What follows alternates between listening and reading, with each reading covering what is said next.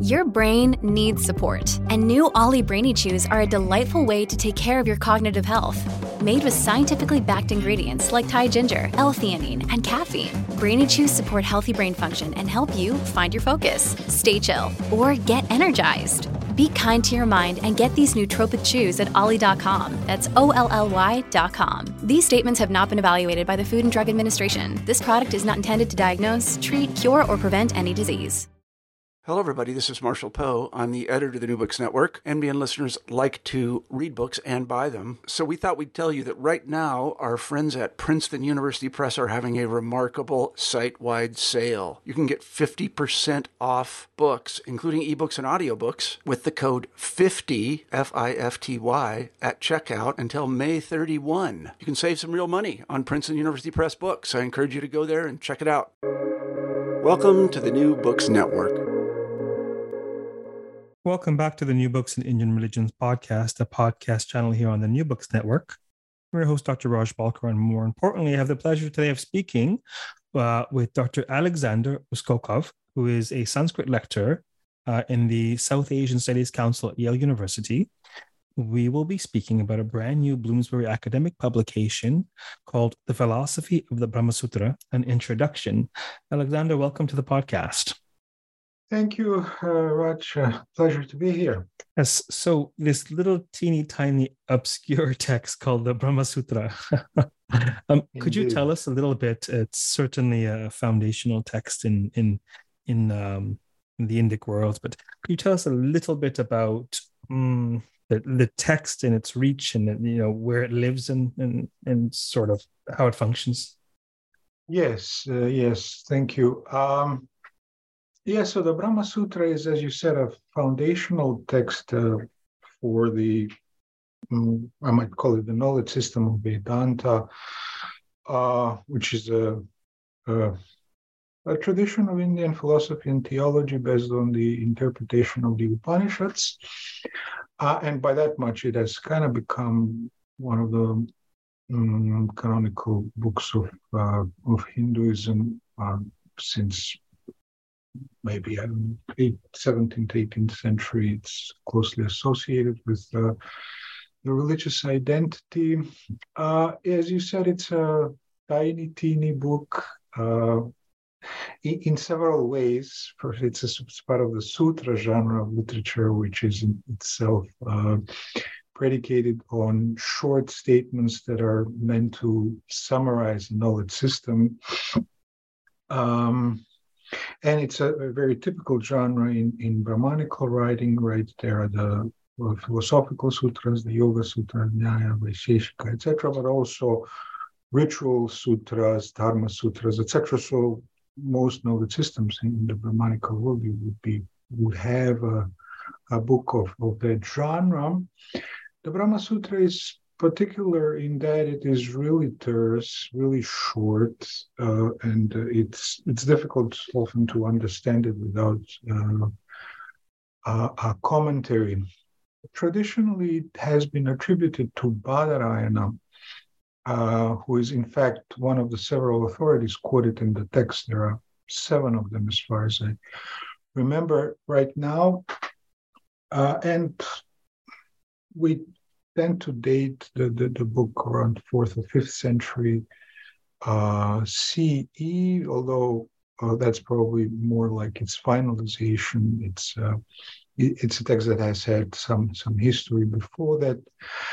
Badarayana becomes sometime around the end of the 10th, beginning of the 11th century, identified with Vyasa, uh, the who's traditionally the editor of the four Vedas, right, and the author of the Mahabharata and some of the most of the Puranic literature. So then, from that time onwards, Vedantins generally uh, consider Badarayana to be Vyasa. Um, the, uh, the, Brahma Sutra, as I said, it's a it's a very terse, uh, cryptic work, uh, but in, in, in short, it is a book about primarily two things. Um, but Brahman, as the name suggests, right, it's a sutra or collection of statements on Brahman, the first principle, right? The origin of the world, the, the, that thing from which the world comes from, by which it is maintained and eventually reabsorbed into. Uh, and that that is sort of Brahman is properly the topic of the work for about a half, the first half of the of the work, and then it moves on to uh, the process of attaining the highest good, one might say, liberation from embodiment, um, and then ends in, in the description of how that liberation might might look like. So uh, that, in, in brief, would be the, uh, the what the Brahma Sutra is about. If you would be so bold as to conjecture, perhaps, why do you suspect? Why what why might might one suspect that the content is so uh, terse and perhaps cryptic? Yes, it's a it's a very interesting question. Um, there are two major proposals that have been made by um, by two various scholars, and I think think the answer might be might have to do something with with both. First, um, um, it's it, it, was intentionally written as an esoteric work, right? This is not a work that the the, the, the community behind expected that just anyone would read as we do these days, right? So there, there's an understanding that there has to be some, as they call it, adhikara or competence for understanding the work, and uh, that, uh, of course, it's a major topic of the commentarial tradition. Just who is qualified to read the work, and there's a very, as as you know, there are various disagreements on, on that point. So that is probably one reason. But the second reason has to do with the, the, the functioning of the genre of sutra literature itself. And uh, Asko Parpola has, uh, has argued, and others before him, that uh, sutra literature is always predicated on some prior text that there was originally some first Brahma Sutra, let's say, uh, but then subsequent uh, recensions of the work or appropriations by other authors, reuse, etc., uh, work by way of uh, not simplification, I should say condensation. So sutras through history tend to get shorter uh, when when they reuse material from from from prior compositions. So that also perhaps contributes to, to the brevity and terseness, terseness of the work. Do we have a sense of the life of the work today or the ways in which it's drawn on? Today, um, yes, we, uh, we do have some sense. Uh, first, I should say that commentaries uh, in Sanskrit continue to be written to this day. There was just a couple of well, don't quote me on this, about a couple of years or maybe a decade ago that uh, the Swaminarayan tradition has come out with their own um, canonical, let's say, canonical commentary of the of, of the Brahma Sutra. I think by one uh, Bhadresha Swami, something like that. Um, because it has kind of become the norm. If you are part of the tradition of Vedanta, well, you have to produce a commentary on the Brahma Sutra. It's sort of uh, a part of presenting yourself as being a part of that tradition. So that has happened relatively recently.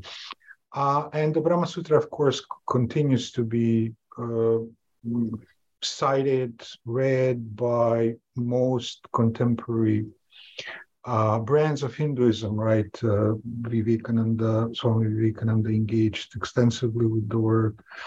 Um, Bhaktivedanta Swami uh, also did. So it is still very much uh, um, alive in that sense, though it, there has been uh, a tendency to focus some of its content, right? Uh, a good part of the work concerns uh, uh, somewhat, how shall I say, pedestrian systematization of specific Upanishadic passages to show how they're about Bra- Brahman, etc. That's part of books one and um, some of it, uh, uh, book two as well. So that has kind of tended to fall off from interest just because it's primarily very theological work. Um, but um, in general, it, it is very much uh, alive. Its reception is still ongoing. Does the life of the Brahma Sutra primarily operate with within Vedantic exegesis, or um, also other uh, others among the darshanas? Um, part one and part two, um, are there particular strands of Vedanta that draw on it, or do the various divergent, uh, contradictory visions of Vedanta equally draw on this text? Uh, that's a very interesting and uh, complex question. Um, uh, the work has become extremely influential uh, outside of what we tend to think of sort of the boundaries of Vedanta, right? The, the, the classical schools of Advaita, Vishishtadvaita, right? Dvaita, Veda, Veda, etc. So it has definitely crossed beyond those borders, but not as much in, say, other philosophical schools, such as, well, it has into Sankhya, definitely, and in some in, into yoga as well. Um, where it has been most most influential would be literature such as the Bhagavata Purana, which uh, is, of course, one of the most important works in uh, for contemporary Hindus, um, uh, and it's a work that expresses expressly presents itself as a work on Vedanta. In fact, begins with the same words as the Brahma Sutra. Um, so it has been influential very much there, th- and through the Bhagavata, uh, it has crossed into um, um, more uh, wider or, or, streams of Hinduism. I mean, references to the Brahma Sutra, you know, you'll find them everywhere. Uh, um, if you say read the Manipravalam literature of the Sri Vaishnavas, which is primarily about, you know, the, the, the, the bhakti and prapatti, every once in a while you'll see a sutra cited uh, uh, there. So, yeah, um, it, it, it, has been very much influential outside of the confines. Now, um, with respect to the, the schools of Vedanta, I guess um, one could say that all of them or most of them are well supported by the, the original text itself. I go um, somewhere in the first chapter to um, arguing about the, the, so there's some semantic potential that the work comes with, such that it can accommodate various interpretations. They are not all necessarily equally right, or, but they, they all stem from uh, what Badarayana and the uh, other authorities on Vedanta cited in the in the work um, say.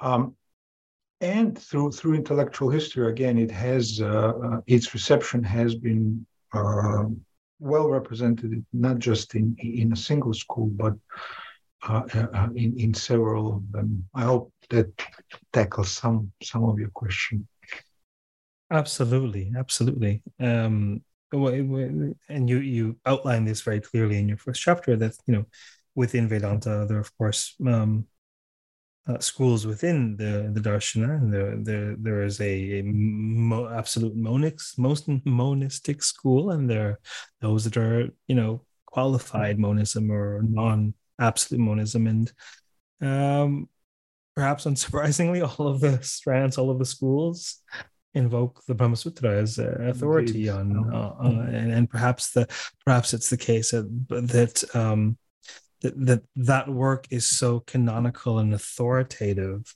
that for a tradition to be taken seriously and survive and thrive, it must say, hey, look, what we're saying, our, our particular vision of, of, of the liberation of Vedanta actually is rooted in this work. So it's yes, yes, as you say exactly, it has been become sort of mandatory to to, to justify your uh, your doctrine. Um, and to justify your doctrinal identity as being a Vedantin by by making an appeal to to the Brahma Sutra. Yes. You um you're you're probably well aware of this, but your book is exceptionally accessible, particularly in that it pertains to so potentially theoretical and um, niche a topic. and so I think a, a great way forward is um, we can touch on the individual chapters and the ideas that you present uh, uh, therein. So, uh, you know, the first one is about the receptive history, and we touched on that momentarily. In the second chapter, called Philosophy, Theology, the Idea of Scripture. Um, what's that chapter about? Yeah, uh, that is a chapter that tries to unpack uh, the sort of the epistemology of the Brahma Sutra, or the epistemologies, as, as many of your listeners will know, it's just the ways that we know what we know, right? And the reasons why we are justified to believing what we uh, believe. And, uh, uh, the such, classical... a, such a timely deliberation. That's right. Yes, but indeed. yeah, yeah, exactly uh, which is probably why it's one of the perennial issues, right? Um, so, um, and the Brahma Sutra has, uh, as you might expect, it has an epistemology of its own, which is expressed uh, in the beginning. I think it's Sutra 3, which says that the Upanishads or scripture more generally is the source of knowledge of Brahman, but it also comes in a in a tradition uh, in which many of the things that it does epistemologically are assumed or just generally recognized by the participants in the discourse while they're not necessarily by us as readers. So the chapter tries to, um, as as much as that is possible, lay that bare, right? To to see first to understand what kind epistemologically, what kind of a, an intellectual pro, uh, uh, uh, product is the Brahma Sutra. And then I, I, I try to show that uh, two kinds of reasoning are, are, are employed there. What one that may be called properly theological, which takes for granted that it is the Upanishads, a scripture more generally, that is the way that we can know about know about Brahman and things such as liberation, etc. Um, but employs various uh, canonical means of interpreting the Upanishads, right? They are inherited, most of them from the tradition of Mimamsa.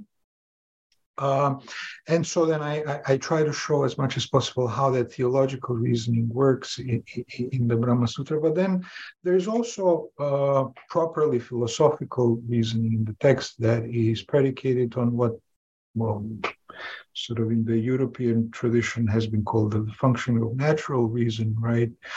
Uh, um, or, reasoning in which we take our data from the world, right, and try to understand causal processes simply by by means of of, uh, of inference. And there is a lot of that in the Brahma Sutra as well. So the Brahma Sutra has a theory of causality, uh, etc. So then I show how, uh, try to show how um, philosophical reasoning is involved.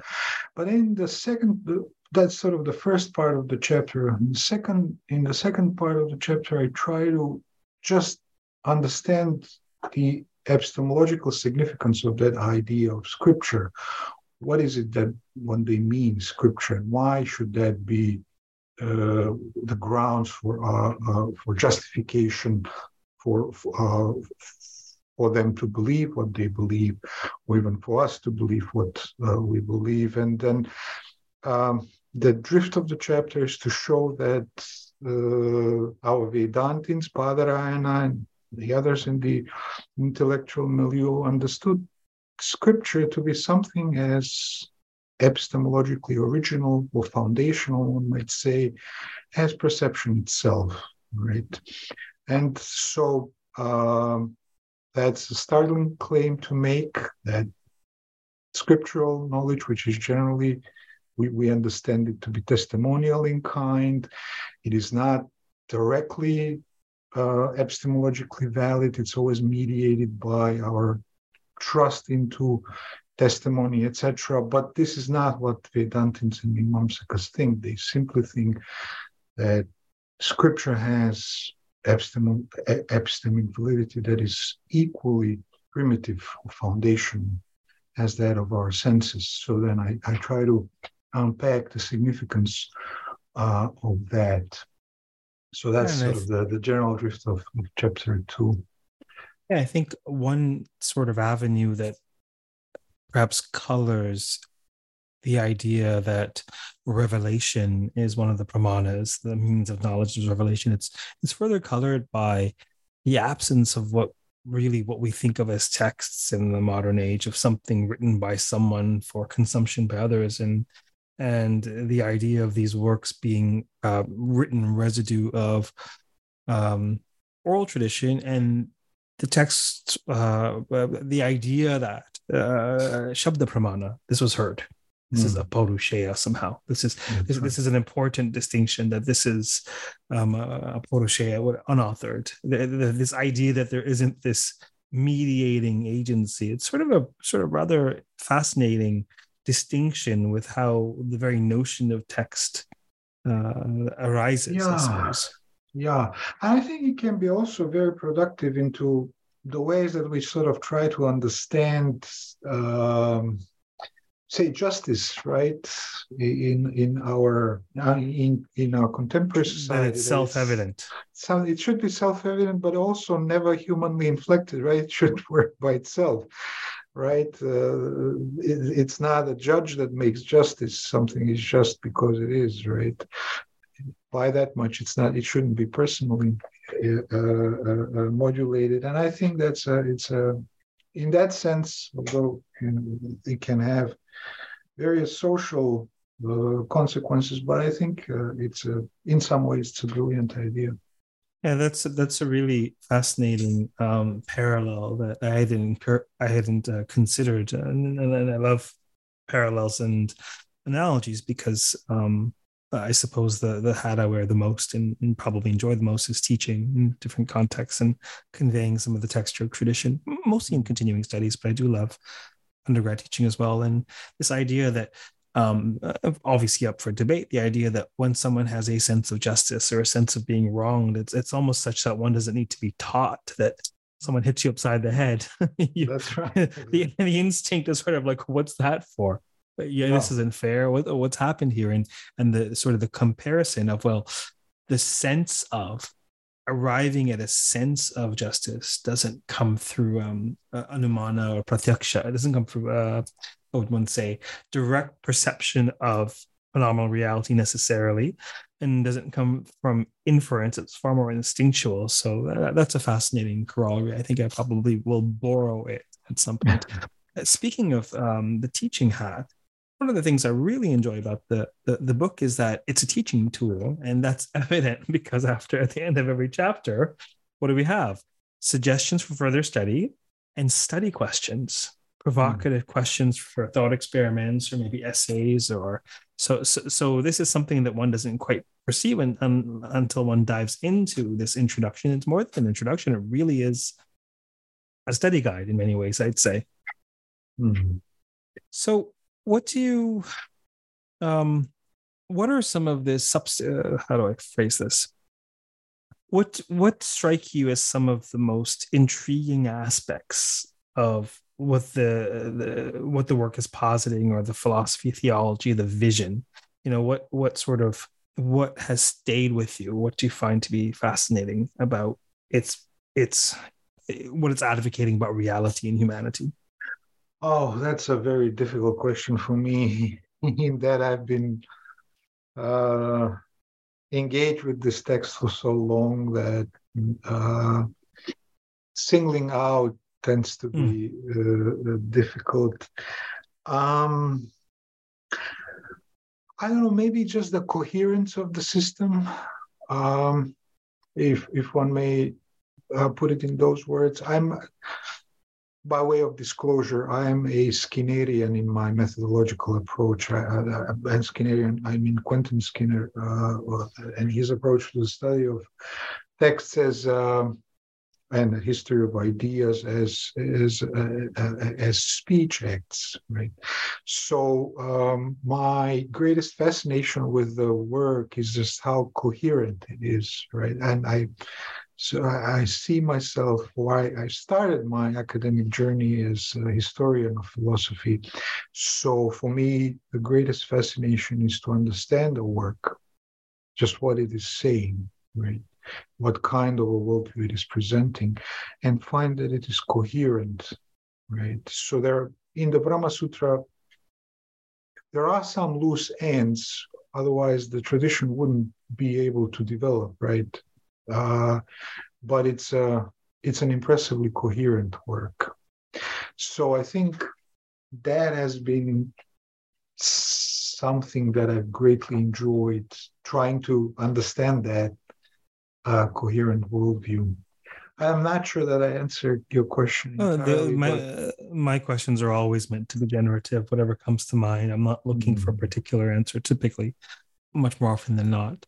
Um, but just by way of introduction to some of the the worldview or the vision, many of the listeners may be well aware, uh, many not. But what is the vision of Brahman, and how is it related to the individual or the jivatman or say a bit about that vision, perhaps. Yes, so Brahman is, uh, as the work opens, it is the first principle, as we call it in philosophy, since sort of uh, the days of Aristotle onwards. Uh, it is the, the, the world is ultimately reducible to Brahman in some sense, which means the world comes from Brahman. And in the Brahma Sutra, and going back to the Upanishads, that means that it's also maintained guided as a, as a, as a sentient principle by Brahman, and ultimately it is uh, resolved back into Brahman.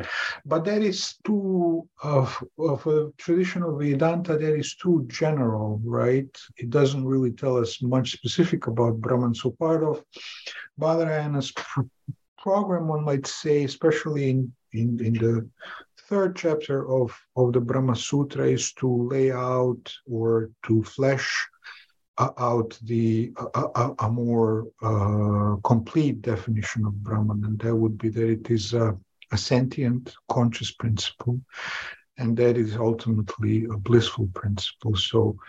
Uh, uh, and sort of that draws on the famous statement in the Taittiriya Upanishad, Satyam Jnanam Anantam Brahma, and uh, uh, uh, that Brahman is consciousness, bliss, limitless, etc. So, and, that, and that is the starting point. And then there is something called the world, right? Uh, the world that we know it. it's empirically available to us. If it comes from Brahman, then it is there. So one of the most important questions of the Brahma Sutra is then if Brahman is the single first principle, which is a very specific argument that's sort of made against um, Naiyayikas of the time of Vaisheshikas or Sankhyas, in which the first principles are many, right? Uh, or plural, let's say, if they're not many. In, in Vedanta, the argument it is one. So then a question, and a very important question, becomes well, what is the relation of the world to Brahman, right? If the Brahman is a single principle, and how does then one might intellectually uh, uh, present a coherent theory of causality. And there is also something that you mentioned that's called individual soul, right? So if Brahman is the first principle, and then there are individual souls, and what's the relationship between Brahman and the individual soul, such that it can be still just a single principle. And these things need to be worked out. And that is what Badarayana does. And I think I, I try to show in the book that um, it does not work in the identical way for Badarayana between, say, Brahman and the world, what's called in Sankhya Prakriti or prime matter.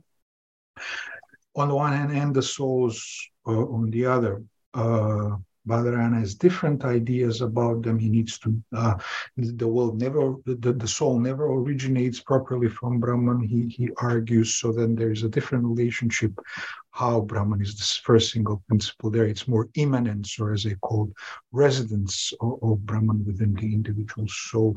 So these needs to be worked out in the book. So the first two parts are mostly about that. Then there is the idea of Upanishadic meditations, right? Uh, for Badarayana, the Upanishads are really meditative texts. We, in scholarship, we tend to approach them, we kind of uh, read them in a documentary fashion, right? What do they tell about beliefs in ancient India, etc. But for Badarayana, they're simply texts on meditation, and they are very much like the ritual uh, parts of the Veda in that they present units that are counterparts to various rituals, say the the, the Agnihotra, the Vedic ritual in which a Brahmin or someone in Brahminical society needs to offer milk three times a day. Well, uh, meditations on Brahman called Vidya Upasana are like that. There are various kinds, and all of that needs to be systematized. And then the question of what what these meditations are about, what they are good for, needs to be settled. Are they all good for liberation, the, the, the, the highest good, the attainment of Brahman, or not? So Badarayana has to develop criteria by which they can be classified, right? And then once he's made a set of meditations that are, in fact, about the attainment of Brahman, he needs to explain how do they lead to the highest good right? Liberation from embodiment and finally describe what that liberation might look like right? Which is um, striking uh, his understanding of the highest good is might come might seem to us striking and perhaps not necessarily how we might envision that having sort of read uh, um, accounts from Advaita Vedanta or Sankhya or Yoga, etc., they are really closer to the Mimamsa side of things, where the highest good is is closer to the idea of heaven, right? Which is a sort of uh, attaining a perpetual state of bliss that is very much active. It's not a, a, a, of the kaivalya or isolation kind that is commonly known uh, um, from yoga or Advaita Vedanta, Sankhya. Yeah, something like that. Fascinating. And and there's that important point in there regarding oh we use the word text uh, for lack of a better word but these these works are uh, often self-conceived and conceived by tradition as more akin to sheet music huh, more akin to something to be used for, uh, applied in praxis in some sense, that somehow uh, they are understood, uh, that, you know, jnana or vid, uh, vidya or how that, that, knowledge in this case is it's more than information. Indeed, yes. And so there's that there's that gap, that fascinating tension between what we can know through academic inquiry and in the space we need to leave even even as academics pertaining to how the texts describe themselves and, and, and ways in which they might be um, um, um, they might be applied in tradition. So, uh, what prompted you to actually? I typically ask this question earlier, if not often my first question, but what prompted you to write this work? What's the backstory behind this? Oh, there is a, a long story, as oh, they tend to be. A Purana. Uh, Purana, indeed. Yes. Uh, shall I start at the beginning or work my way back? Just um, creation and then subsequent creations, all the kalpas, include everything you can. but anyhow. yeah. So I've been reading the Upanishads since I was 16 or so. Uh, in first in Serbian translation uh, back in the old countries. I was always well fascinated both by the Upanishads and the Bhagavad Gita. I studied philosophy back home in, in Macedonia, uh, but I, I, I sort of self-taught uh, or studied Sanskrit on my own before sort of coming coming to the U.S. But the Upanishads, the important point is, have been with with me well more than thirty years now. Um, the the book itself, though, uh, resulted well first it it the natural is in my doctoral dissertation at the university of chicago uh, where i wrote um, a dissertation on the history of liberation uh, in early Advaita Vedanta, and by early Advaita Vedanta, I mean concluding with the the, the late 10th century and culminating with culminating with the idea of Mahavakya, or these terse Upanishadic statements that are expressive of of, of uh, the, the, final conclusion of the Upanishad. So there I had a chapter. It was a relatively long dissertation, 10 chapters or so, but there I had a chapter. One chapter was on the um, liberation, scripture, and the ideas of scripture and liberation in the Brahma Sutras, uh, chapter five, I think. Uh, so then that was completed in 2018. I put my dissertation somewhere on the web. Uh, uh, and then a colleague of mine, James Madaio from the Czech uh, Academy of Sciences, as it happens, he read the, the, the book and he was given editorship or uh, he was made a regional editor for South Asia of the Bloomsbury's just launched edition of, of in world as they call uh, uh, world philosophy, right? So then he came in. Uh, I didn't know him before that. He uh, he he got in touch, uh, having read the chapter, uh, with a proposal to write an introduction based on that chapter. Take the chapter as a starting point and then develop that into a book. And as it happens, when I finish the dissertation, you know, you, you the next step is thinking about, well, how will the book look like from from from the dissertation? And one chapter that I really had no idea what to do with, it seemed like a a misfit in the dissertation was that on the Brahma Sutras. So then it conveniently the invitation conveniently came from from James and. Uh, yeah and then the rest you know you've you've you've gone through that yourself. You got to write a book proposal and someone's got to say okay this makes sense. Yeah, yeah yes I, I i lucked out in that i ended up writing my thesis in a fairly accessible way and i think I, I defended in 2015 and then i did nothing with it because i was trying to figure out the job market and sustaining myself and then i i think it came out Routledge 2018, but yes, it's a journey. It's certainly a journey. Yeah. Um, uh, and so I've thought the, I like the idea of this misfit chapter. Yeah. Um, I had so many, uh, I did a ton of writing. I just, I was a hermit with a desktop for, mm. for about a year. I did a ton of writing.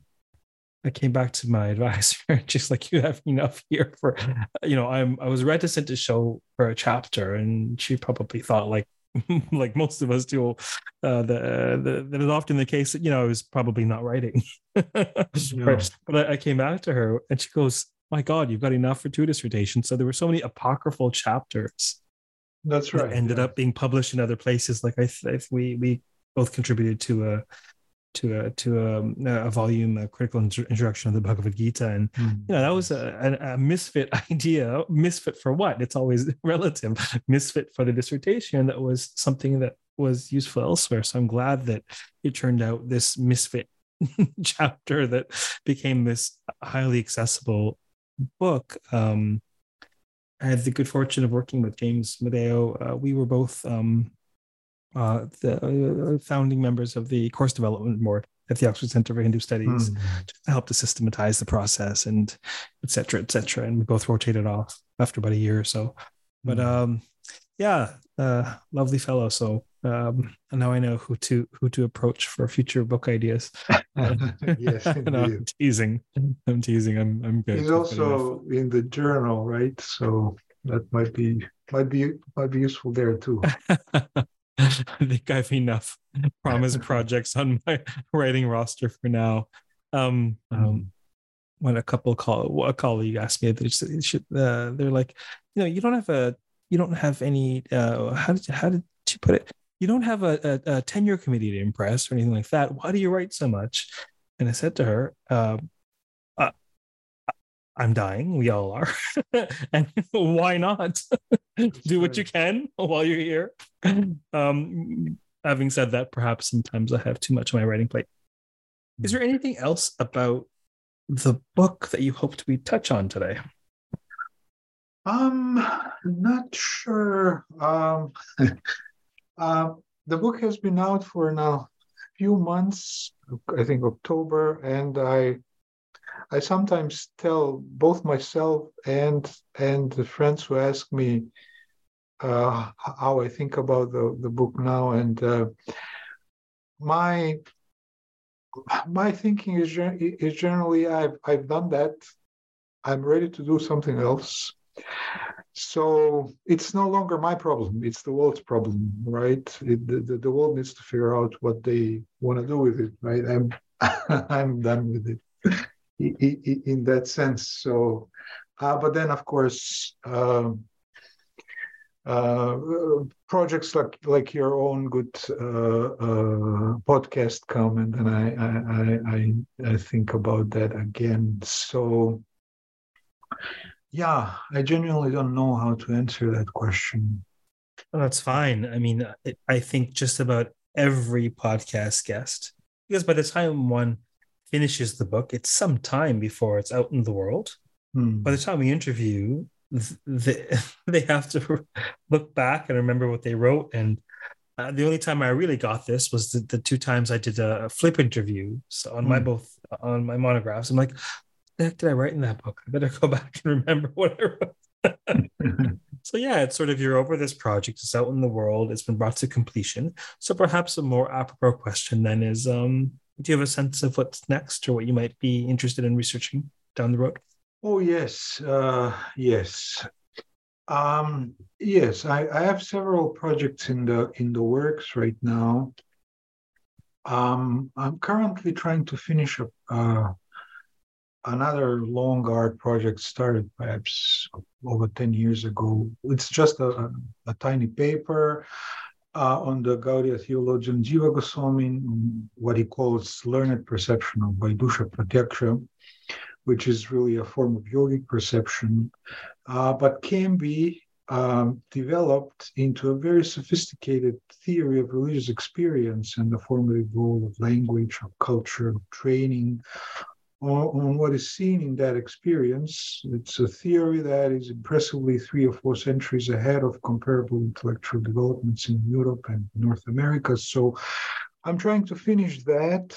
And relatedly, I'll be I'll continue engaging with with Jiva Goswami for two other projects that should uh, end in some uh, edited volumes. So uh, he's he's not going anywhere then I need to write uh, a chapter on what's called the literature of ideas. That's another Bloomsbury project uh, uh, on cultural history of South Asian literature.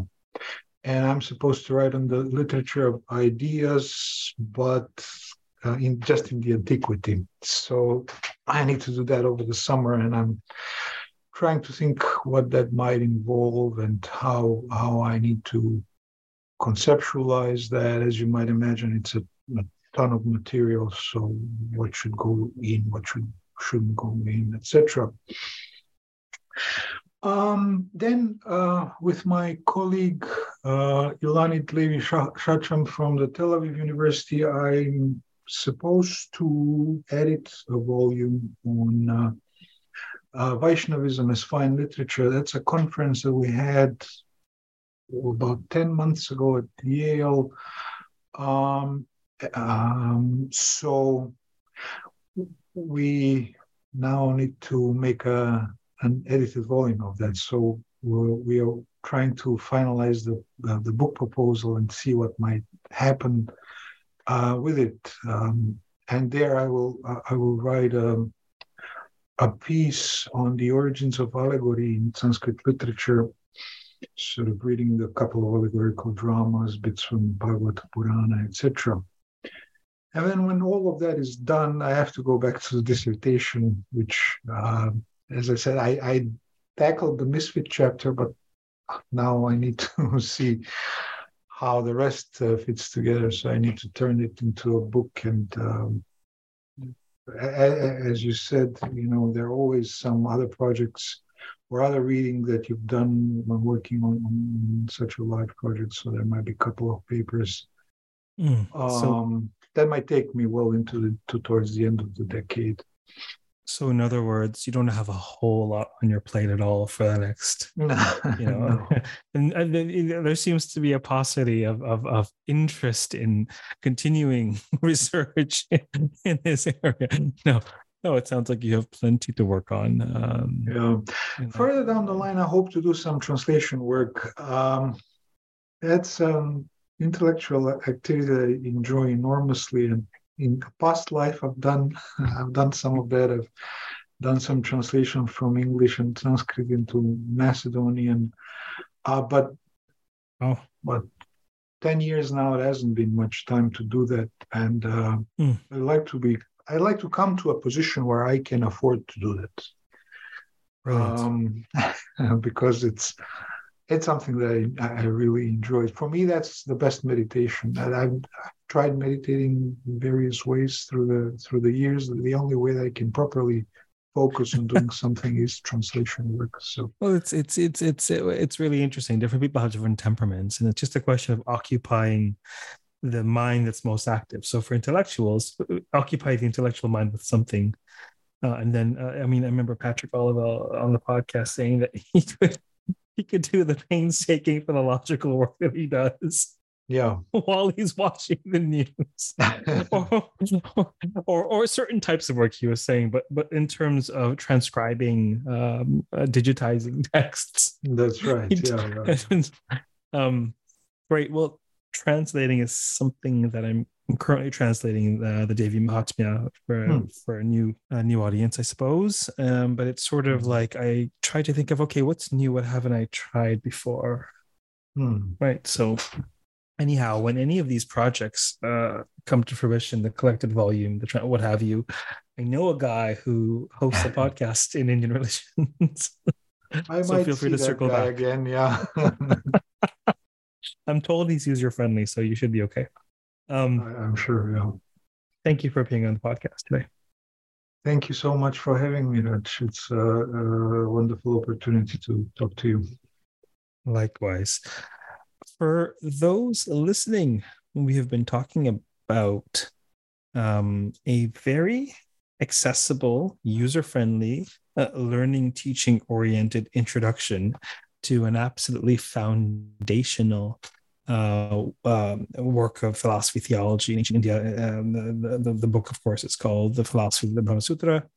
Uh, an introduction. It is um, by Bloomsbury. All the details are in the podcast notes as usual.